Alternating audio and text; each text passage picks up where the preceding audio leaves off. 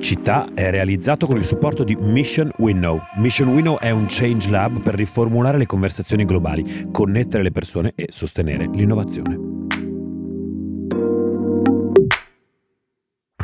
Ciao, benvenuti a tutte e a tutti in questa nuova puntata del podcast dove parliamo di città, lo spazio, il tempo, la bellezza dell'abitare in città. Oggi parliamo di casa. Lo spazio della casa è uno spazio che tutti noi siamo abituati a collegare all'idea del nostro spazio, ma ci sono forme nuove eh, dell'abitare che oggi si affacciano dove quest'idea di spazio diventa condiviso. Ecco perché in questa puntata oggi parliamo di co-housing e di abitare collaborativo e ne parliamo con Andrea Colombo, fondatore di Tulou, eh, un'azienda che opera appunto eh, nel campo dell'abitare collaborativo. Benvenuto Andrea, o meglio bentornato. Grazie. Andrea è stato protagonista di una delle eh, prime puntate di un altro podcast di Will, che è Actually, eh, e anche allora avevamo parlato con Ale eh, dell'abitare collaborativo, di questo nuovo fenomeno, eh, e oggi bentornato per parlare qui con noi eh, di questo tema. Grazie Paolo. Allora eh, Andrea, eh, innanzitutto raccontaci un po' eh, come si arriva al, al co-housing, all'idea dell'abitare collaborativo, che è qualcosa di innovativo ma in fondo forse ci riporta a un modo di abitare che eh, per secoli ha accompagnato la storia dell'uomo. Sì, vengo da un mondo completamente diverso, vengo dal mondo degli investimenti in venture capital, quindi quando sono entrato un paio d'anni fa in questo, in questo settore ho approfondito il fenomeno dell'abitare sotto un profilo sociologico, che ovviamente avendo studiato giurisprudenza non era affatto un, eh, un approfondimento che avevo fatto, e la cosa che mi è eh, subito balzata agli occhi, che è evidente poi quando si guardano i numeri, è l'evoluzione del contesto familiare. Quando tu giustamente dici eh, siamo partiti da un punto per arrivare forse allo stesso punto, è che se si studia il concetto diciamo di, di famiglia si assiste a un'evoluzione del concetto cosiddetto di una famiglia plurinucleare, eh, ovvero la famiglia abitata da eh, nonni, zii, cugini, parenti, quindi tutti all'interno della stessa unità abitativa. La famiglia in cui abitavano forse i nostri bisnonni, bisnonni più che esattamente, nonni. Esattamente, eh, questo avveniva molto spesso nella stessa casa o avveniva anche nello stesso diciamo, palazzo per le famiglie poi più, più benestanti, avveniva nei villaggi diciamo preindustriali e, eh, e, e praticamente l'utilità di questo, di questo modello familiare era che ovviamente ognuno riusciva a aiutare l'altro perché affrontava le difficoltà in momenti diversi, no? Quindi l'anziano che eh, formava i giovani, i giovani che aiutavano le faccende pesanti gli anziani, e si creava questo circolo virtuoso. La cura dei bambini, certo. La cura insomma. dei bambini, esatto, tutte quelle dinamiche che oggi, e, e qui veniamo, eh, questa evoluzione del modello familiare verso una famiglia cosiddetta tradizionale, che è quella del dopoguerra, diciamo, composta da coppia con figli, che ha rappresentato diciamo l'elemento a guida della, della, della, della, della famiglia. Oggi anche questo, questa famiglia tradizionale è in discussione, nel senso che se poi si vanno a vedere le statistiche, oggi questa famiglia cosiddetta tradizionale occupa circa il trentacinque per cento di tutte le famiglie, e la mononucleare, cioè persone, famiglie composte da una sola persona, anziano, single, eh, separato, è il venticinque per cento del totale. Quindi effettivamente si assiste a una, un'evoluzione, e mh, leggevo, secondo me la cosa ancora più, più, più affascinante è questa suggestione delle forme familiari cosiddette complesse, cioè non nucleari o plurinucleari, quindi di nuovo si ritorna all'origine, cioè famiglie che hanno una pluralità di figure di riferimento affettivo, quindi non è più il vincolo del sangue, ma, una, ma semplicemente il legame affettivo, e poi la spiccata qualità prosociale dell'esperienza relazionale. Quindi questo contesto veramente di famiglia allargata, dove non è più il sangue a fare famiglia, ma è la relazione sociale che si intrattiene. Insomma, non famiglie necessariamente di origine, ma in qualche maniera la famiglia che ti scegli. Esatto, la, fam- la famiglia che ti scegli, sì, direi. Però che questo ci interessa moltissimo perché eh, va a modificare proprio lo spazio dell'abitare, lo spazio che poi costruisce eh, lo spazio delle città. Le città sono fatte di tanti elementi, come, come stiamo un po' esplorando eh, nel racconto e nel viaggio di questo podcast, ma sicuramente possiamo dire che la casa, il posto dove le persone principalmente abitano, mangiano, dormono, vivono, è il nucleo fondamentale, un po' il mattone base con cui si costruisce una città. Però le famiglie che abitano le case cambiano, e quindi cambia anche proprio lo spazio della casa. Allora vorrei chiederti eh, nel co-housing, nell'abitare collaborativo, che cosa c'è di diverso? Come lo spazio è plasmato in maniera diversa, differente? Beh, secondo me il co-housing interpreta proprio questa, così, questa suggestione, questa evoluzione della famiglia, diciamo, di questa forma familiare complessa, perché eh, il co-housing eh, di base ha un allargamento eh, della, del, dell'origine familiare verso affetti, quindi sono persone che si ritrovano, eh, fanno una progettazione collaborativa perché sono uniti da valori, ideali, eh, visioni simili, analoghe, si mettono insieme, coprogettano un'esperienza abitativa e poi la, la sviluppano. Quindi il co-housing in realtà interpreta questa evoluzione cercando di ricreare una sorta di cellula eh, sociale stabile e solida eh, ehm, che prescinda appunto da quel legame fa- familiare, sanguigno a cui siamo, siamo a cui eravamo a, abituati. abituati. Ma da dove arriva questa, questa tendenza, questo nuovo trend? Ma allora, nasce in Danimarca nel, nel ormai lontano millenovecentosettantadue, eh, diciamo curioso notare che la parola eh, danese che indica il co-housing, che è bofalleskaber, non saprei pronunciarla bene, però significa comunità vivente, quindi eh, secondo me interpreta molto meglio del, dell'inglese, no? il, il significato. Un elemento di dinamismo. Sì, esatto, assolutamente, e nasce ovviamente in Danimarca, quindi nei paesi scandinavi, che sono stati forse tra i primi, diciamo, nel mondo, in Europa, ad assistere a questa disgregazione del, de, del fenomeno della famiglia cosiddetta tradizionale e eh, ad assistere anche alla precarietà del mercato del lavoro, insomma tutte quelle dinamiche che hanno portato poi eh, l'evoluzione della società e di conseguenza anche del contesto, del contesto familiare, quindi cambia la, la società e ovviamente cambiano le esigenze. Ok, quindi una società comunque che sotto tanti punti di vista quella scandinava ha precorso i tempi, eh, si è anche arrivati prima all'esigenza che noi forse vediamo, vediamo, vediamo adesso, ma ehm, se dovessimo provare a immaginare, un po' a visualizzare anche per chi ci ascolta lo spazio di, di un co-housing, di un abitare collaborativo, proprio provare a raccontarci com'è strutturato. Sì, allora diciamo un breve passaggio anche su, se, se si pensa, perché quando si pensa al co-housing molto spesso si ripensa un po' alle comuni degli anni sessanta settanta, da cui effettivamente il co-housing prende alcuni, okay. a, alcuni spunti, perché l'elemento, diciamo, principale è questo equilibrio che ci deve essere tra la dimensione privata della, dell'abitare e la dimensione però condivisa e collaborativa, no? Che era un po' alle basi poi delle, della vita di, in comune. Eh, immaginiamoci una realtà in cui appunto i residenti hanno uno spazio privato, quindi la propria casa, il proprio appartamento, e una grande incidenza di spazi eh, condivisi. Eh, questi spazi condivisi, in funzione della progettualità e di conseguenza agli interessi e alla visione degli abitanti, può essere costruita. Ci sono co-housing che possono avere al centro l'esperienza del, del pasto, quindi del social eating, tant'è che alcune metriche del, del su, sul successo di un'iniziativa di co-housing o di abitare collaborativo si basa proprio sul numero di volte in cui le persone ah, mangiano insieme. Quanti pasti no? si prendono esatto. in comune. Eh, piuttosto che eh, altre esigenze, come ci sono dei casi, faccio l'esempio qua a Milano, questo, questo co-housing che ahimè è, sono anni che si sta cercando di realizzare, però credo che siano arrivati eh, alla fine, hanno per esempio la foresteria in comune, eh, che è interessante perché da una parte ti consente di invitare ospiti, amici, familiari, praticamente a, a zero, perché ovviamente è uno spazio della tua casa senza avercelo in casa, e quando non c'è nessuno è una fonte di ricavo, perché magari può essere messo come, come alloggio per bed and breakfast, e quindi rappresenta una fonte di ricavo che poi ovviamente viene, viene a beneficio di tutto, di tutto il contesto di, di co-housing. Quindi immaginiamoci questo abitare diffuso, ma può anche essere all'interno di questo condominio, di un condominio, perché appunto questo esempio facevo di Milano è all'interno di un unico, di un unico edificio, in cui è la progettazione Del, dell'infrastruttura che eh, impatta la vita degli abitanti. Quindi leggevo questa, questa cosa molto interessante della fatica relazionale, cioè tu quando vai a casa tua devi per forza passare dalle, dalle case delle altre persone. Questa cosa porta ovviamente, spinge la relazione, perché nel frattempo in cui tu passi, e le case sono costruite con queste enorme vetrate proprio per far sì che tu ti possa affacciare, ma anche chi sta fuori si affaccia all'interno, molto spesso, giù alla testimonianza di questa persona che vive in co-housing, che beveva un sacco di birre parliamo di nord, nord Europa e arrivava ubriaco a casa, perché alla fine c'è proprio questa esperienza veramente conviviale, che è la, la, proprio come concepito da un punto di vista architettonico, che stimola. No? Faccio un altro piccolo esempio: nel nostro eh, immobile che stiamo sviluppando a Milano, l'ascensore e le scale non sono ubicate nell'ingresso, sono ai lati opposti dell'immobile, quindi tu sei forzato a metterci un pochino più di tempo a salire nel tuo appartamento, nella tua stanza, perché questo tempo che ci metti in più probabilmente è occasione di relazione.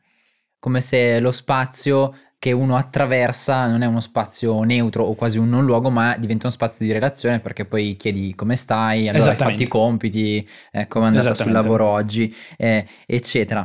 Eh, beh, veramente, veramente molto interessante, ma se capisco bene quindi non c'è una sola formula, un solo eh, format, diciamo così, di abitare collaborativo, ma è un format in qualche maniera flessibile, adattabile a, a quelle esigenze, eh, cioè, esatto. Quindi viene anche, forse viene, è, è giusto dire che viene anche progettato, coprogettato, sì sì, anzi è proprio la, uno dei requisiti, diciamo, eh, anzi le caratteristiche comuni proprio ai, ai, ai co-housing è proprio questa proprio partecipazione, questa coprogettazione che viene definita intenzionale. Okay. Eh, perché tutte le persone che si mettono insieme hanno un obiettivo comune, hanno una, come dicevo prima, hanno una visione, hanno dei valori, può essere la sostenibilità ambientale, può essere veramente la passione per un determinato argomento, il socializing abbiamo visto. Quindi in realtà ogni progetto di co-housing nasce proprio bottom up, no? Nasce proprio dalle esigenze degli, degli abitanti, dei residenti e da eh, espres- massima esprezio- espressione dei propri, delle proprie esigenze. Mi vengono in mente un sacco di curiosità, in realtà molto pratiche, eh, da persona, eh, io che ho vissuto eh, diversi anni in case di condivisione, non di co-housing ma di semplice coinquilinato, come credo molte persone, anche molti nostri ascoltatori, gli anni in università, gli anni in post universitari,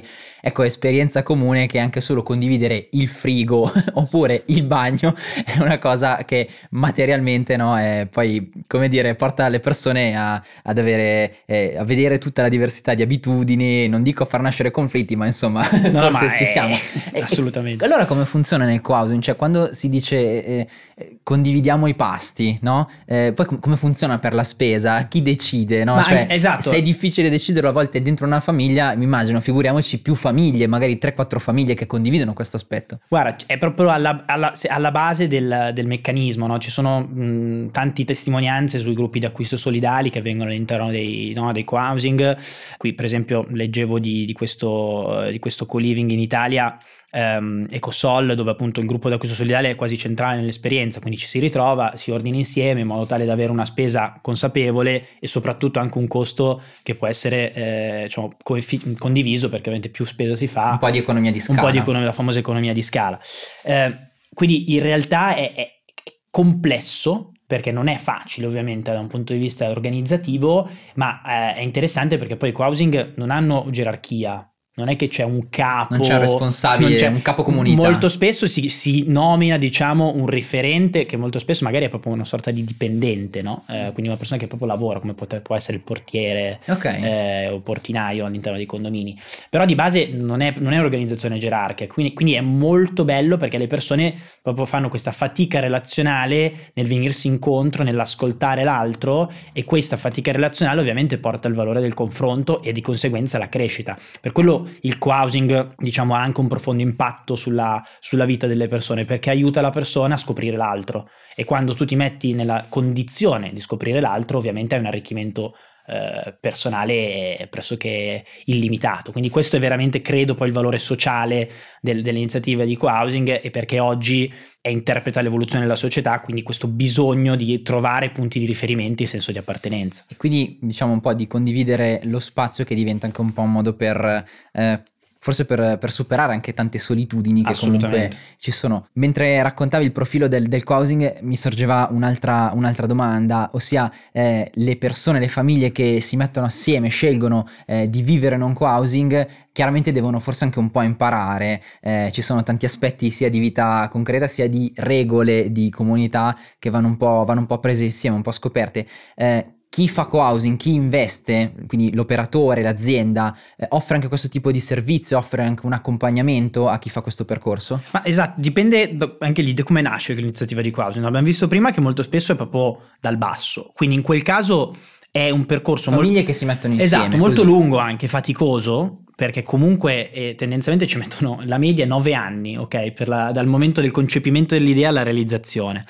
Perché è complesso, l'immobiliare è complesso, eh, lavorare con i comuni, l'urbanistica eh, e, e an- a monte, eh, ancora prima, eh, capire quali sono le, le cose per cui vale la pena lavorare insieme. Per cui in realtà è un percorso molto lungo quando nasce dal basso, però molto spesso, come ad esempio nel caso di, no, di Tulou, della, del progetto che sto, sto lavorando, è invece il contrario. Quindi c'è uno sviluppatore, un investitore che cerca un po' di interpretare quelli che sono i bisogni delle persone e gli mette un po' in vitro, tra virgolette, all'interno dei propri, dei propri, dei propri sviluppi e dei propri immobili. Ehm, molto spesso c'è comunque un confronto con la propria comunità, quindi un, un po' di coprogettazione sulle esigenze poi del target di riferimento c'è, ehm, ma nella stragrande maggioranza dei casi di co-housing in particolare è sempre una coprogettazione eh, dal basso. Infatti parliamo di un fenomeno che in Italia cuba diverse decine di co-housing, non è così diffuso ovviamente, rappresenta ancora oggi eh, un, un settore eh, in, in fase di, di sviluppo. Andrea, ci hai raccontato un po' di come il co-housing, l'abitare collaborativo, riplasma lo spazio della casa, lo spazio delle relazioni. Eh, ora vorrei provare con te un po' ad allargare lo sguardo e, eh, e chiederci come queste nuove forme di abitare riplasmano lo spazio della città, lo spazio dei quartieri, eh, come sono una delle forze che eh, possono ridare un po' di nuova linfa ai quartieri. eh, È esperienza comune, no? di, eh, di tanti di noi che abitiamo in città, di vedere insomma invece ancora il retaggio di una concezione per cui ogni area della città ha una sua funzione e alcuni quartieri sono solo dei dormitori. Sì, in realtà ehm, quello che dici tu sono un po' questi quartieri cosiddetti dormitorio, no? In cui c'è sempre stata una, eh, una vocazione di se- separare, segregare queste zone, questi complessi abitativi rispetto a, a, a, alla città. Nascono ovviamente con la rivoluzione industriale, appunto con l'esigenza di, eh, di dare... Eh, casa a persone che venivano chiamati in città dal, no, per, per, per il lavoro. Addirittura ci sono delle testimonianze come per esempio i quartieri spagnoli a Napoli che ehm, nascono con l'esigenza di dare accommodation eh, a, a, ai soldati spagnoli, eh, e quindi epoca preindustriale. Epoca preindustriale ovviamente, quindi parliamo già di, di, di complessi che vengono proprio concepiti isolati e che ovviamente sono separati e molto spesso si creano dei, dei ghetti infelici dove, queste, dove le persone che ci abitano sentono proprio un, un, abbandono, un senso di abbandono molto forte. Dove, Tant'è... si, dove le persone sono stipate ma non, non ci sono servizi, cioè esatto, c'è solo la funzione del collocarsi nello spazio che non è il lavoro. Esattamente, e di base ci sono stati tanti casi anche eh, di insuccesso di questa tipologia di, no, di, di, di concezione urbanistica, eh, laddove oltre allo, al quartiere viene sviluppata l'abitazione. Pensiamo a Corviale a Roma, un mega uh, immobile di, lungo un chilometro in cui vivono migliaia di persone, che ha avuto negli anni un, una serie di, di, di problematiche, di criticità. Um, questo perché si è sempre un po' perso quello che è la funzione sociale dell'abitare, cioè nel momento in cui si perde il valore della relazione, si perde il valore di aiutare l'altro, quindi di conseguenza si perde il contributo che tu puoi dare al bene della tua comunità, tutto viene meno. L'esempio più, più, più evidente è quando tu prepari, ehm, come nel caso di Corviale o anche di altri immobili simili, eh, il, nel tetto era prevista una, una zona lavanderia dove stendere i panni in modo tale che potessero asciugare lontano dai balconi, che non è mai stato un, un bello spettacolo. Ecco, molto spesso questi terrazzi, questi balconi sono stati occupati. Quindi è chiaro come anche una, un'idea che nasce bella, l'idea di creare dei, delle, delle, dei condomini o delle zone autosufficienti, poi se non c'è questa, questa vocazione sociale a aiutare, al senso di comunità, poi, poi si perde. In questo nostro podcast in cui eh, proviamo ad attraversare il tema della città, eh, lo facciamo lungo tre assi. L'asse dello spazio, ne abbiamo parlato eh, estesamente qui con te Andrea, l'asse del, del tempo e l'asse della bellezza. E ora vorrei proprio passare a, all'asse del tempo, perché nel co-housing non c'è solo lo spazio essere diverso, ma in fondo anche il tempo viene riscoperto, è un tempo diverso. Com'è il tempo nel co-housing, nell'abitare collaborativo? Lo, lo dicevamo prima, no? Di questa fatica relazionale, quando per arrivare a casa, a casa tua, al tuo alloggio, ci metti molto più tempo. Eh, avevo studiato proprio questa, questa matrice performance-relazione, dove più cerchi la performance, quindi l'efficienza, più perdi il valore della relazione. Il co-housing valorizza, estremizza questo concetto. Se per arrivare a casa tua ci metti più tempo, quindi sei inefficiente, significa che però hai più tempo per la relazione. Questo è un po' è, secondo me, la dimensione eh, più, più, più, così, più interessante e più affascinante, no? E faccio un altro esempio secondo me estremamente calzante, come quando tu sei su un, su un autobus o sulla metropolitana, non ti interessa Eh, conoscere con il tuo sei. vicino, no? Se viene, viene definita copresenza, tu semplicemente sei lì ma non hai nessuna eh, voglia, nessuna relazione, nessuna relazione no? Non ti interessa, sei, sei sulla performance, cioè uno spostarsi da A e B. È chiaro che eh, quando invece sei in, una, in un'esperienza di abitare, di co-housing, di collaborativo, proprio perché è cosiddetto intenzionale, sei fai quel tipo di scelta di, di vita e di abitare proprio perché cerchi la relazione nell'altro. Quindi è, è completamente un tempo eh, diverso, un tempo possiamo dire inefficiente, che però porta appunto una crescita eh, personale, perché la relazione, abbiamo visto prima, che quando conosci l'altro hai un accrescimento oh, personale. Un tempo di condivisione, sì. Potremmo dire un tempo donato forse. Esatto, e riporto anche secondo me questa frase molto bella che ho letto di una, una persona che abita eh, che abita tuttora in un housing, che ognuno, ognuno ci sta per quel che vuole, per quel che può, per quel che ritiene sia utile per stare meglio. Molto bello, no? Questa dimensione di tempo, che ehm, benessere che ti deriva dallo spazio in cui abiti fin tanto che senti di stare bene. Ecco, questa secondo me è una cosa molto, molto bella e che, che molto libera anche.